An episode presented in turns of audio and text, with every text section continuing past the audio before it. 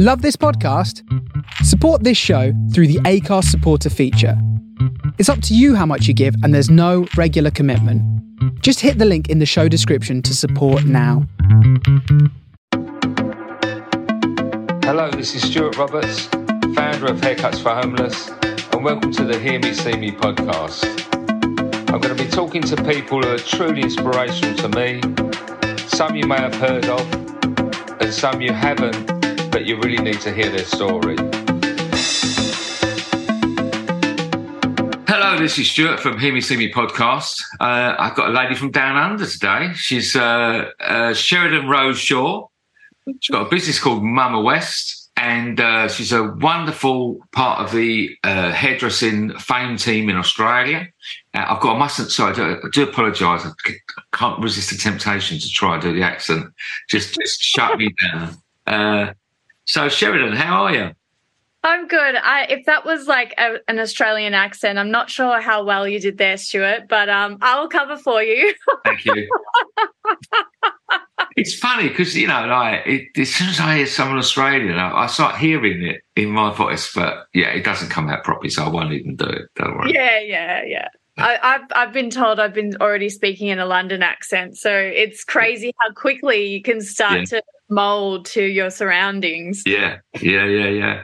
So, uh, what part? Where was where, where was you brought up? What part of Australia was you born?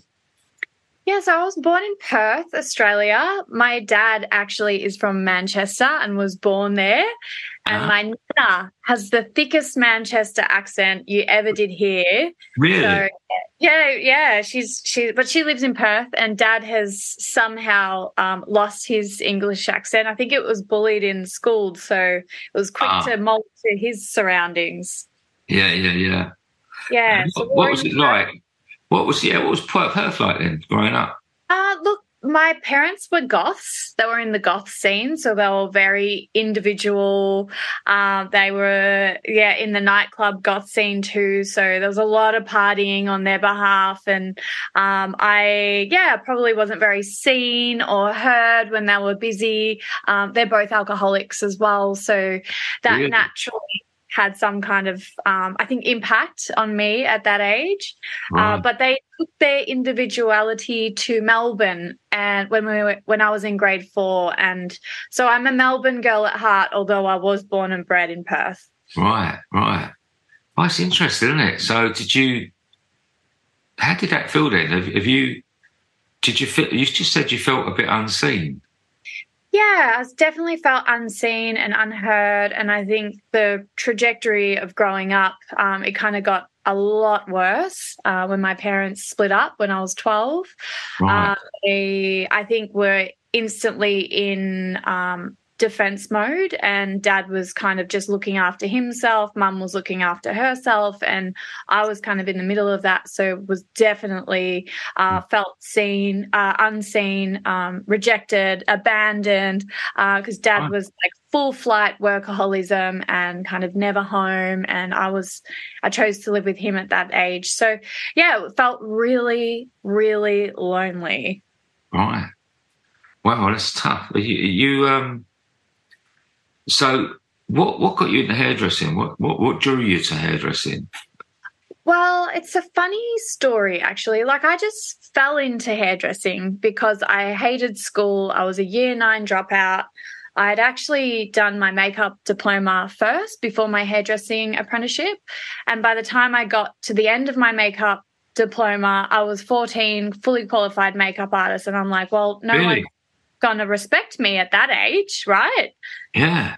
So I was like, I'll kill some time. I'll do a hairdressing apprenticeship until I get to the end of that. And then finally, I'll be 18 and people will start to respect me. I think I was looking for respect because um, I, I didn't really know what that was. So fell into hairdressing, I was raised in premium salon backgrounds. I did my apprenticeship under a couple of different salons, but Frank Burgermeister, who was an infamous hairdresser in the 80s in, in Melbourne. Uh, and, and yeah, that was like, it was really important for me to find that outlet because I, yeah, I was looking for some place to, some kind of structure, I think, in my life. And hairdressing was definitely that for me. So really interesting, isn't it? Because you've you've yeah, you've obviously that's the thing, and you've lacked you've lacked structure um, and boundaries, probably a bit, and Yeah. you've got like uh, so you found this that you found that in hairdressing training, so that Yes. which is very structured, and you have to have and you have to have that you've got boundaries to stick to. Um, but that that thing you said respect three or four times there, so it's that. I Wonder where that come from. That that Mm. searching for respect. Mm. Wow, I didn't even realize that. Yeah, respect is something that I think is super yeah, important to me. It's like you you, you know when you feel respected, I think, um, and seen. I think, yeah. I mean, have a look at me. I still love to feel seen and heard and acknowledged because that's something I just didn't get growing up. And I spend a lot of time now self soothing and seeing myself and hearing myself and my own needs. But it's taken a really long time to get there. and a lot of work. Yes, a bucket load of work. well, we we you know we met the other night, and we've only known, known each other a few days, but you you really you, in, we had an instant connection. I found you ever so interesting. Um, we met at the L'Oreal um, opening of the new wonderful building. I mean, the building's incredible, isn't it? You know, what a lovely, creative, open space that they've. You can see it's been designed from scratch the, Yeah. for a purpose. Yeah, that was wonderful. And then I was at the. Um, think I've been, been around the around the world this week, but I was round, I was in the Ergo launch for the Ergo brushes, and then you was there, weren't you? And it was like a little across the room type thing we did. And I think I didn't quite know whether I'd spoken to you the other night or we hadn't, whatever, but we connected. And then we had a chat, and it was it was so spookily coincidental, Crazy. Wasn't it? There was a lot of stuff there, wasn't there? And uh, so you don't mind me saying you, you're in recovery, I am. and uh, as am I. Uh, for what I was quite shocked at, because you do look quite young for your age. You look Yes. younger, but then you said to me, "Oh, we've been in recovery for eleven years." 11 years I've been clean and sober. Yeah, and I thought, well, she must have been ten when she was. Oh, this the cider at 10 or something but you you know like so it, that's so you was 20 then I was 20, and I think I've always identified as an adult child. And I think when you become a hairdresser, you have to connect with adults instantly. And I'm a 14 year old having more conversations with adults than I am people my own age. So you just learn to adapt, um, you learn to pretend, um, you learn to connect in any way that you can in hairdressing because you again you want to start building relationships and be seen as an apprentice to then get to start building that relationship with the clients so yeah i think i um i, I started really young. Like i started drinking and blackout drinking at 13 years old. And from my first drink i was a blackout drunk. I was just looking for any type of escapism from the loneliness that i felt on the inside. So it was yeah a really quick um failure i guess Yeah. or, or succession because you know over that next you know seven years it was like yeah gutter drinking um, using drugs that i'd never thought that i'd use because that's our industry as well. Like our industry is riddled with alcoholism and addiction Mhm. and it's quite celebrated to be using drugs and alcohol and partying underage and doing all of those things but that is exactly what i wanted. That was the lifestyle i was looking for because i just wanted to to have fun you know? I didn't have a lot of fun growing up and i still really struggle with the what is fun? Like what does that mean? And i'm still learning as a 30 year old you know adult now like what does what is fun to me and what does that look like? I really relate to that because uh, when i got sober i was uh, you, you a few years to find yourself doesn't it? Because you've Oh. just had all these masks up and you're the complete actor and you're a chameleon you you adapt to different things but you don't then all of a sudden you're left with you and it's Mm. very raw and i think that's why people struggle for the first few years is like that's where it's tempting to just slip back out there because it's Yeah. it's a scary place to be faced with the the real you and and, and then and it is what what what am I? What do I like? What do I what do I believe in? What you know, what am I? what are my standards? And because Yes. you've lost them all. To be honest, you lose complete identity in yourself. Yeah, and and self-esteem as well because of the things that you end up doing and you're using and you're drinking that you feel so much shame over, but also a serious level of powerlessness because you you don't you're not choosing to behave like this. It's just how you've always been or you know, my dad was like a pathological liar. So it was easy for me to role model that type of behavior and i lied about my age my nationality um, anything and everything. I'd make up stories to just have something meaningful to say or to to feel heard or, or seen. So it's just like it's taken me a really long time to stop lying about who I really am. And I think the funny thing is, like, I'm 11 years in now and I'm more real and more Sheridan and more authentic and more vulnerable than I've ever been. And the more of that that I am, the more I am seen, the more I am acknowledged, the more success I have in my life. Like my life has just blown up in the last couple of years because, like you said, it takes years to really start to peel away the old beliefs, the old way of thinking, um, and learning, yeah, who am I? How do I be just that? And then, you know, you get more and more encouraged to do all of those things once you get the, you know, the milestones of um, success. It, and it, I, I always try and say this without being condescending, um, but it, I can imagine it often sounds it a bit. Is that but such such wisdom and knowledge at a young age? I mean, you, I can say it because I'm double your age, so Yeah. I'm entitled to say it. But you know, uh, and that's the thing. I mean, I, I didn't even I didn't even step into the rooms until I was 44 Yes. and I, I you know, the, the thought that you went in there and, and, and at 20, At 20. you, you know, and, and she doesn't mind me saying my, my youngest daughter went in into recovery at 23. Amazing. And if you can do it, you know, she's just coming up for a year now. I'm so proud of her. Oh my God. Yeah, yeah, and um, that's the thing. I mean, I'd rather not. I'd rather she hadn't inherited my ways, but I'm glad she's inherited the recovery. Yes. the bravery because it's a brave thing we do Yeah. because the biggest thing is that, that that people human beings in this day and age hate change Yeah.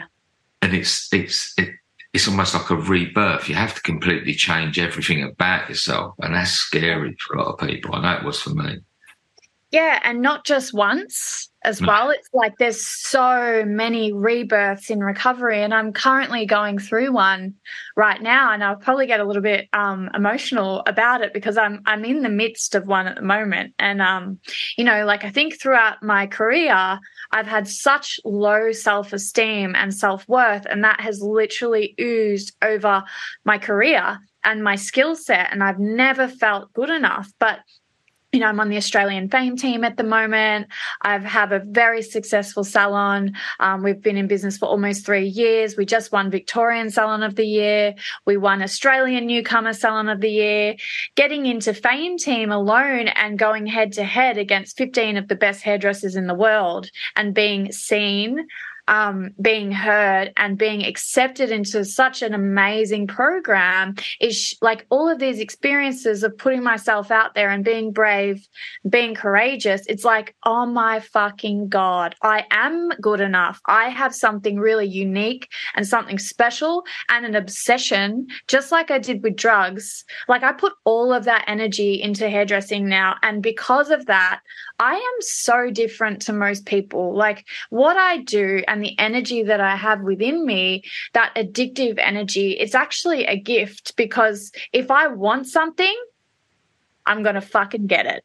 yeah, And I ain't going to stop yeah. until I get it, just the way that I kind of did with like a bag of drugs. It's like, so, you know, it's just this amazing transformation kind of experience that I'm going through where I'm also expanding my business from 140 square meter space to 136 square meter space and turning it into a wellness space with a yoga studio and beauty and, and hair and going from a 12 chair salon to an 18 chair salon because I had this experience of not just faith but trust in myself, the action that I'm going to put into my life, no matter what happens, I'm going to be okay because I have like this, yeah, this sense of safety and security within because no matter what, I've stopped looking for people to look after me. Like I'm now responsible for my life and I'm going to do live a life worth living clean, you know, because it's like we've got to have purpose and passion. Otherwise, it will be really quick to get back out the back door and be drinking and using because that's just what we do when we get bored, you know? I've got so there's so many things. I was it was ping, ping, ping, ping because there was like first one was she's one of my lot because she didn't say a little packet of drugs, she said a bag of drugs. So she's one of my lot. Yeah, bag of drugs. And uh, so yeah, yeah, yeah. And uh, you know, and what I loved as well, you said um, about you, you stopped waiting for people to look after you. You're starting to look after yourself and take responsibility.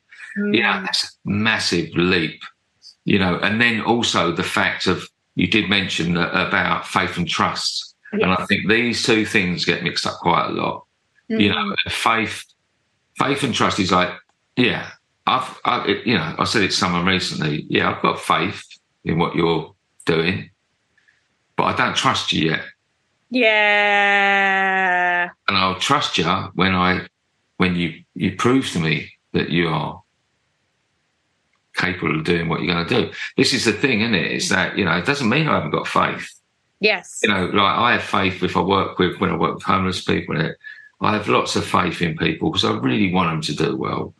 Yeah. I don't trust they're going to do well until I see it. You know, yeah. unfortunately, I mean, uh, a friend of mine has got it tattooed on him, and uh, it's one of my favourite sayings: "Is uh, love all, trust few, harm none."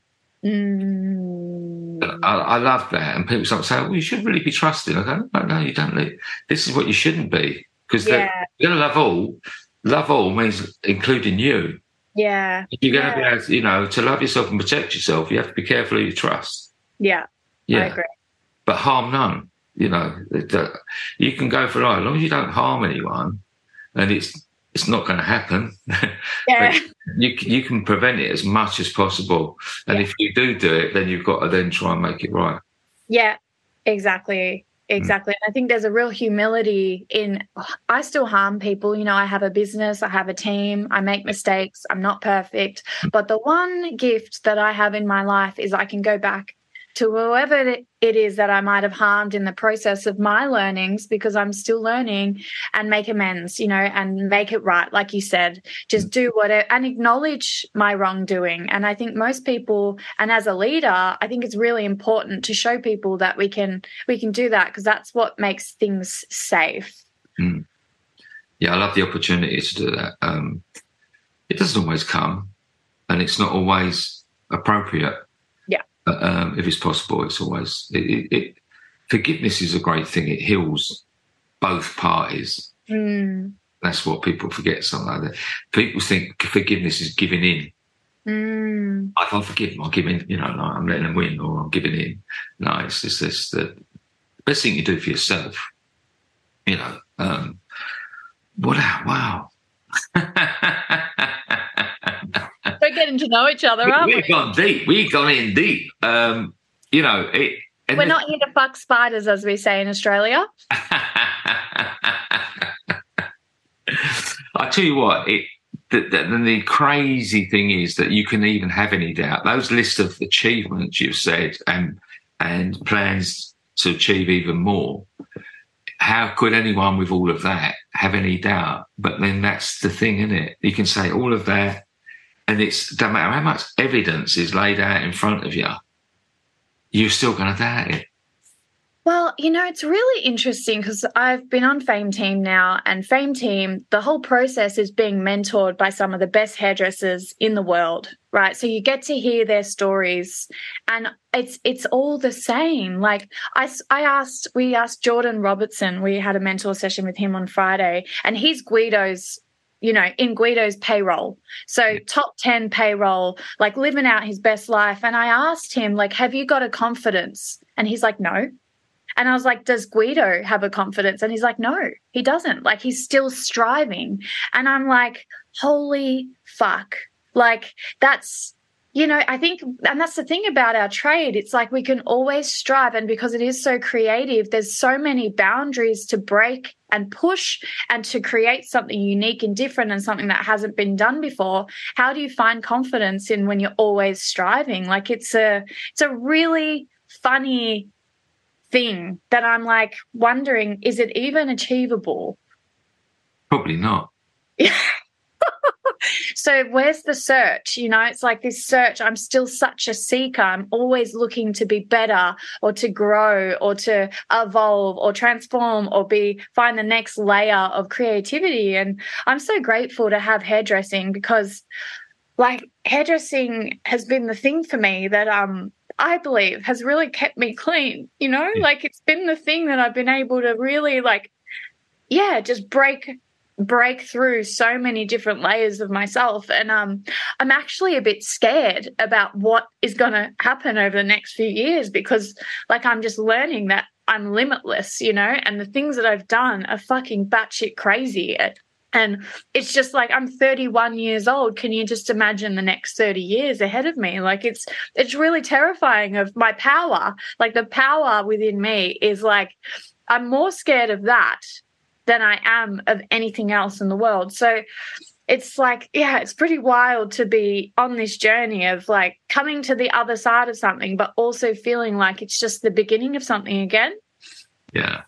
I mean, it, you've summed it up, and I think that people are often surprised that the the fear of failure isn't as strong as the fear of success. Oh, it's so scary.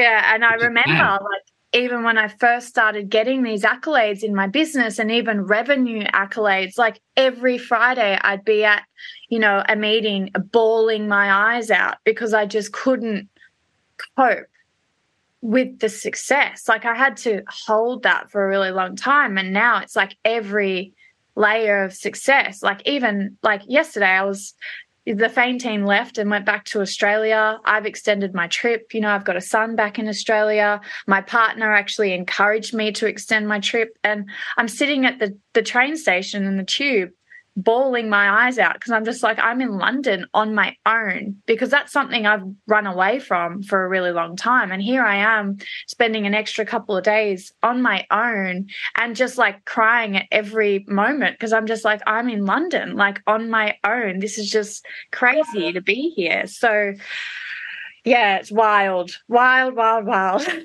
that we've got another coincidence now because um, time on our own is very rare you know, and it's surprising how many people very rarely are completely on their own.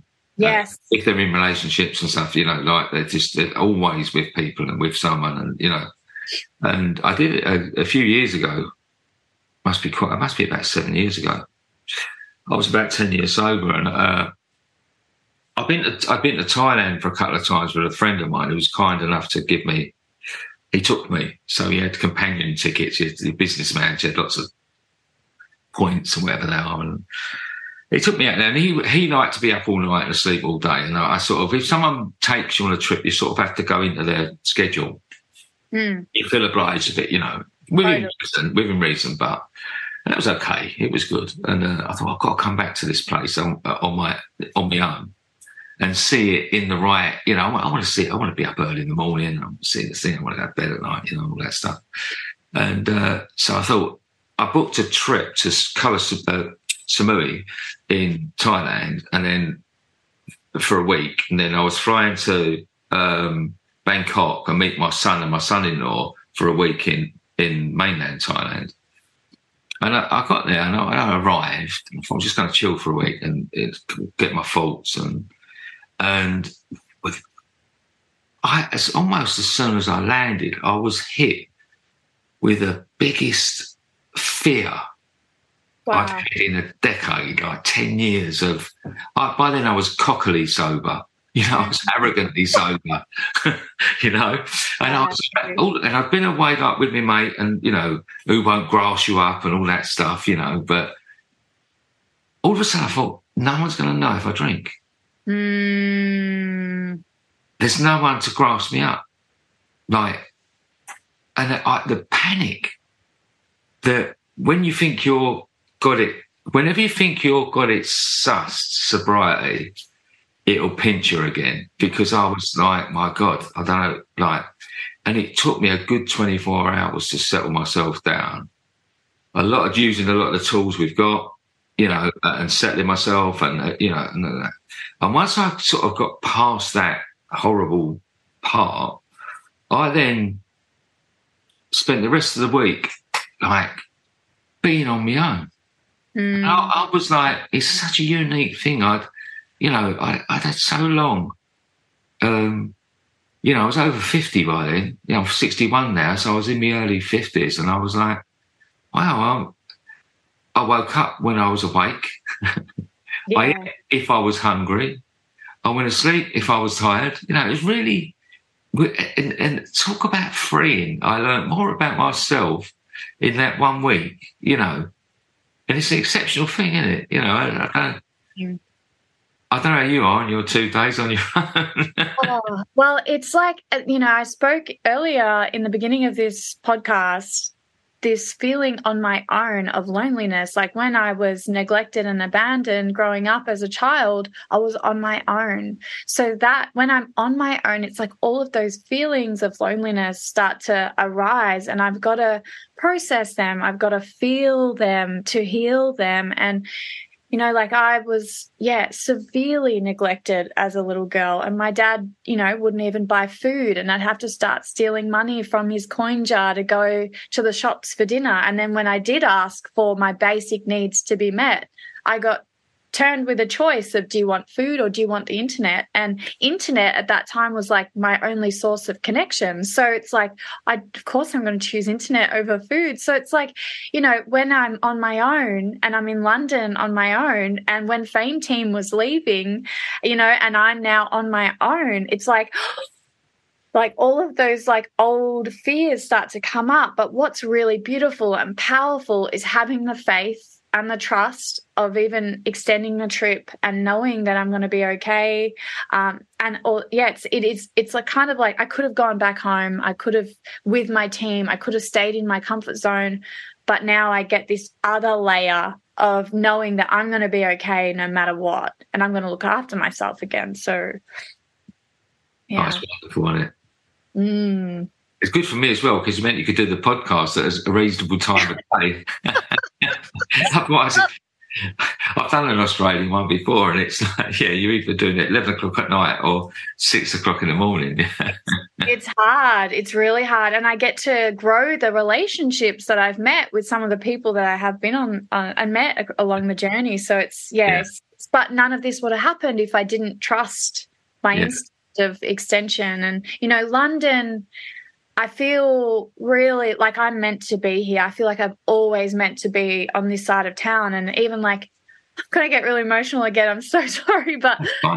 Every look looking at every building like you guys are probably used to it but it's like every building is beautiful and it has heritage and meaning and history and it's like the energy of the buildings are kind of like pulling me in and i'm like feeling so emotional and so inspired and so like something's happening internally and Yeah. and i think that and i'm also realizing traveling across to the other side of the world is that I am such a small part of this universe. And I think I'm fucking Jesus Christ sometimes, you know? Messiah. Got the God complex. Yeah. he's not the Messiah. He's just a naughty boy.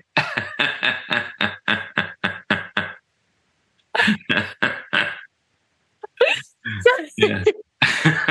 So I'm like, I'm like, I'm back to Gundy now over here. I'm Gundy now. I'm Gundy, you know, I'm back Yeah. to Sheridan, just like humble little Sheridan, trying to just, you know, be a small part of this massive world that, that we live in. And Yeah. Uh, us Londoners, we don't appreciate London, but we do sometimes because even then, uh, I think last week I was up there with my wife and, you know, we was walking through, we was going to the theatre and I said, it's, it's great, isn't it, London? It's just got that buzz and that atmosphere. And so you, you do sometimes, but we often walk down the street and no one looks up. yeah, The tops of the buildings, we're all missing this wonderful architecture and, yeah. and, and we've got heritage and, you know, it's, it's amazing. it's it's bloody beautiful. Like I accidentally found myself in Hyde Park coming up from the train station, and I was just like, "What the fuck?" Like it's just this huge greenery that just keeps going on and on and on. And I'm just like, so it's the little things, you know. Sometimes when you're in your routine of life and back at home with all your stresses of the business and the family and blah, blah, blah, blah, blah, and you go on a little break. And I resist these breaks more than anything. Like, I don't know, like I said, I don't know how to have fun. So it's only when I'm on a working holiday that I'm able to maybe extend that trip so yeah, it's like we've got to do the things that we really don't the, the things that we resist, you know, that everything's on the other side of those things that we resist. Well, that's the thing, and it's uh, and you you speak of gratitude there, and I think the other big thing that we had in common was was working with the homeless. Yes, and, you know, and you you obviously saw what I do and have done for a long time, and then you said you do that yourself out in in Perth. Yes, in in Melbourne, but oh. I am from Perth. I am from Perth. Yeah, Melbourne. Um, yeah, I've actually found this one a bit tricky, and I was talking to you about it on the other day yeah. because this is something that I've tried to do just to be of service. You know, I'm just looking for ways to give back. You know, I, am in, at back at home, I charge $150 for a haircut with me. And to be able to give these people a haircut, they have no idea the value of that haircut. And I kind of like that exchange. Um, and I just go there, you know, sometimes we talk, sometimes we don't talk. And I, and I just give back. I give back my skill set. And once I've been homeless, so I know what that feels like as well. It's like going from couch to couch and just not knowing where you're going to be is a really weird space to be. So I am in a situation now where it's like I want to give back and I also want to keep talking about giving back because I want to inspire other hairdressers to do the same thing because I'm the only hairdresser that goes there, you know, and I can only make it once once a month. And they were always asking me, "Do you know of any other hairdressers? Do you know of any other hairdressers?" And it's one of the things that I was doing on a like a, a quiet level because I didn't want to scream it from the rooftops, but. Mm. After talking with you, it's like I actually think it's probably more important to start sharing about what I'm doing in my spare time because I feel so good the day that I do that, you know, and it's it's just it's so good to get out of myself and give give something back to the community and and be a part of that. And and it is it's in my local area Footscray so yeah you meet you meet really good people doing that too. So yeah you you know like and it's true what you say. You you, you the, the the theory is good of you know and it's not the theory. The the, the feeling is good of of keeping it under the radar, not shouting about what you were doing, not shouting about, you know, I do really get it. And, um, and that is the way it should be. But if you want to encourage, encourage other people to join you, you're going to have to let them know you're doing it. You know, totally. and that's that, that that's purely as long as it comes from that that that place of like, look, please come and join me. Then it's not, you know, you're, you're not doing a selfie as you're cutting someone's hair. It's not that you you you you know you're doing it for the right reasons. Yeah, and the gratitude it gives you, as you say, we both we both struggle with mental health and, and, stuff like that, and you you cannot deny when you go in these places and you speak to people like this, and you, you just come out feeling so fucking grateful for everything in your life. Mm, yeah, yeah, it's a really good, meaningful reminder, especially yeah. of where you know I've come from it's like, oh my God, I was here once upon a time. Yeah. You know, I really struggled with some people that were in the queue that weren't necessarily um, homeless, but, you know, de- were deemed like, uh, what's the word? I don't know. You know, it's like you could kind of see yeah. the people that could definitely get a haircut. And one woman said, oh, I just paid $90 for a haircut two weeks ago, but it just wasn't very good. And I'm just like, well, why are you in this line? But, yeah. you know, once upon a time, I was on Centrelink, you know, and yeah. on the dole and doing all the things and doing the dodgies. And then I'm like, oh, yeah, that's just, you know, life sometimes. she may have, it may have, her hair may be so important to her yeah. that she spent maybe, uh, not a last $90, but ninety dollars maybe she couldn't afford really to spend, but she wanted a good haircut. And it did sound like that. Yeah. So in the end, you know, I saw her another couple of weeks after that, and she was like, "Yeah, I feel so much better about myself." And it's just it's the power of good hair because our philosophy at Mama West, which is my business in Victoria, Melbourne, is life's too short for shit hair, and it's true. it's It's what a great quote! What a great what a great soundbite! Life's too short for shit hair. it's true. And we're going to start an education next year as well called Life's Too Short for Shit Hairdressers because my God, is there many, you know? So, and that's what I love. It's like people, some people don't even come into the salon, but they see on the door Life's Too Short for Shit Hair and they have a little laugh. And Yeah. Don't yeah. we know it to be true? Like I've had a ter- I've had terrible haircuts in my Yeah. time as well. And Yeah. Um, and we know how that feels. So the power of a good haircut is, you know, a gift. Yeah, definitely. And it's and the thing what you said about also that you charge, you know, one hundred fifty dollars, and the, the lovely thing what, with what we do when we do this is that no money does change hands. Yeah. So it goes back to what we aspire to be Mm, was pure hairdressing. It's purely I'm giving you of me. Yeah. I'm going to make you look and feel better mm, about yourself. Um, and there's a real purity in that. And I think that's where it's not, not that it's wrong in doing what we do in, the, in, in our main business. mm. It's just a nice, refreshing change. Yeah. And, and I- I think it makes us appreciate. And what I do say to people is take what you, what that experience you get in doing the, service we do, take it back in the salon Yeah. Oh, but appreciate that when you are, you know, you're changing people's daily life within your working environment. You're just maybe Yeah. not picking up on it. You know, Yeah. there's some people come in a salon and, and have, have got the world on their shoulders. And when we hold that magic mirror and show them the back and they're like, oh, Yeah. you've lifted them, you know, so Yeah.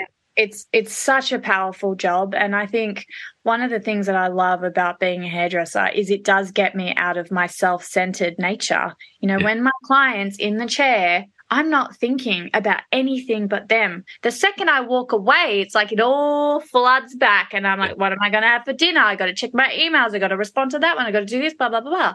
But when I'm in that, I'm like immersed in the client journey, like completely obsessed with hairdressing and giving and being like the best that I can be for whoever's in front of me. And, you know, I think if we, we can't, we can't take that for granted because, Huh. you know, it's such a powerful thing hair. It's attached to your head. It's just as important as skin. So to have Yeah. that understanding of what it is, and we're a premium salon as well. So people are, you know, choosing to come to us for a specialized service. So we can't take that for granted. I had a wonderful thing. Louis, a good, really good friend of mine, Louis Byrne, who's a celebrity hairdresser, and he, you know, is, he does great stuff with empowerment and um, diversity. He's a real, a real hero to me. And he, he, I mean, at the moment he's doing Paloma Faith's hair for her videos, and he's, you know, he's got this wonderful life. But he was next to me in Whitechapel Mission one day, cutting a homeless guy's hair. He like. And uh, he done this boy's hair, and, he, and this boy, he, he, you know, done a lovely job, looked great, and he got and "Cheers, mate, you saved me a tenner." and I thought he saved you a lot more than that. Ever? yeah, you just don't know. You've just got a whatever haircut, you know, Oh like expensive haircut. You know, I uh, love that. it's That, great, that that's amazing. But to him, it saved him a tenner because that's what he would have to find to go and get his haircut. You know, Yeah. It's a real leveler. Oh man, if only he knew. If only he knew. Like this, and this is the thing: you don't want to boast, you don't want to brag, you just want to give. But if only they knew. Like I just, Mhm. lo- I get off a little bit on that Yeah. because it's like, oh, if only you knew. Like it's, It's funny because I sort of give, I give, he said it, and then I sort of give Louis a little knowing look, you know. so we, we just kept it between us, but we both found it. It, it was good. I've said Oh, that many great. times. It just really tickled me that one. so you know, um, hopefully, uh, well, funny enough, one of my team leaders in Chelmsford, Rob Allen, lovely fella, he's moving to Australia. So he said, "Look, I want to try and take Haircuts 4 Homeless with me." wow. So, you what know, part of Australia? I would have to have been listening to do that. It was to, to be all fair to Rob, it was it was day. I think it was day three of Salon International. So Oh. by then, my mind was absolutely frazzled. I just was, you know, I, I- he told me he's going to Australia, and I, you know, he looked really excited, and I'm excited for him. But Yeah.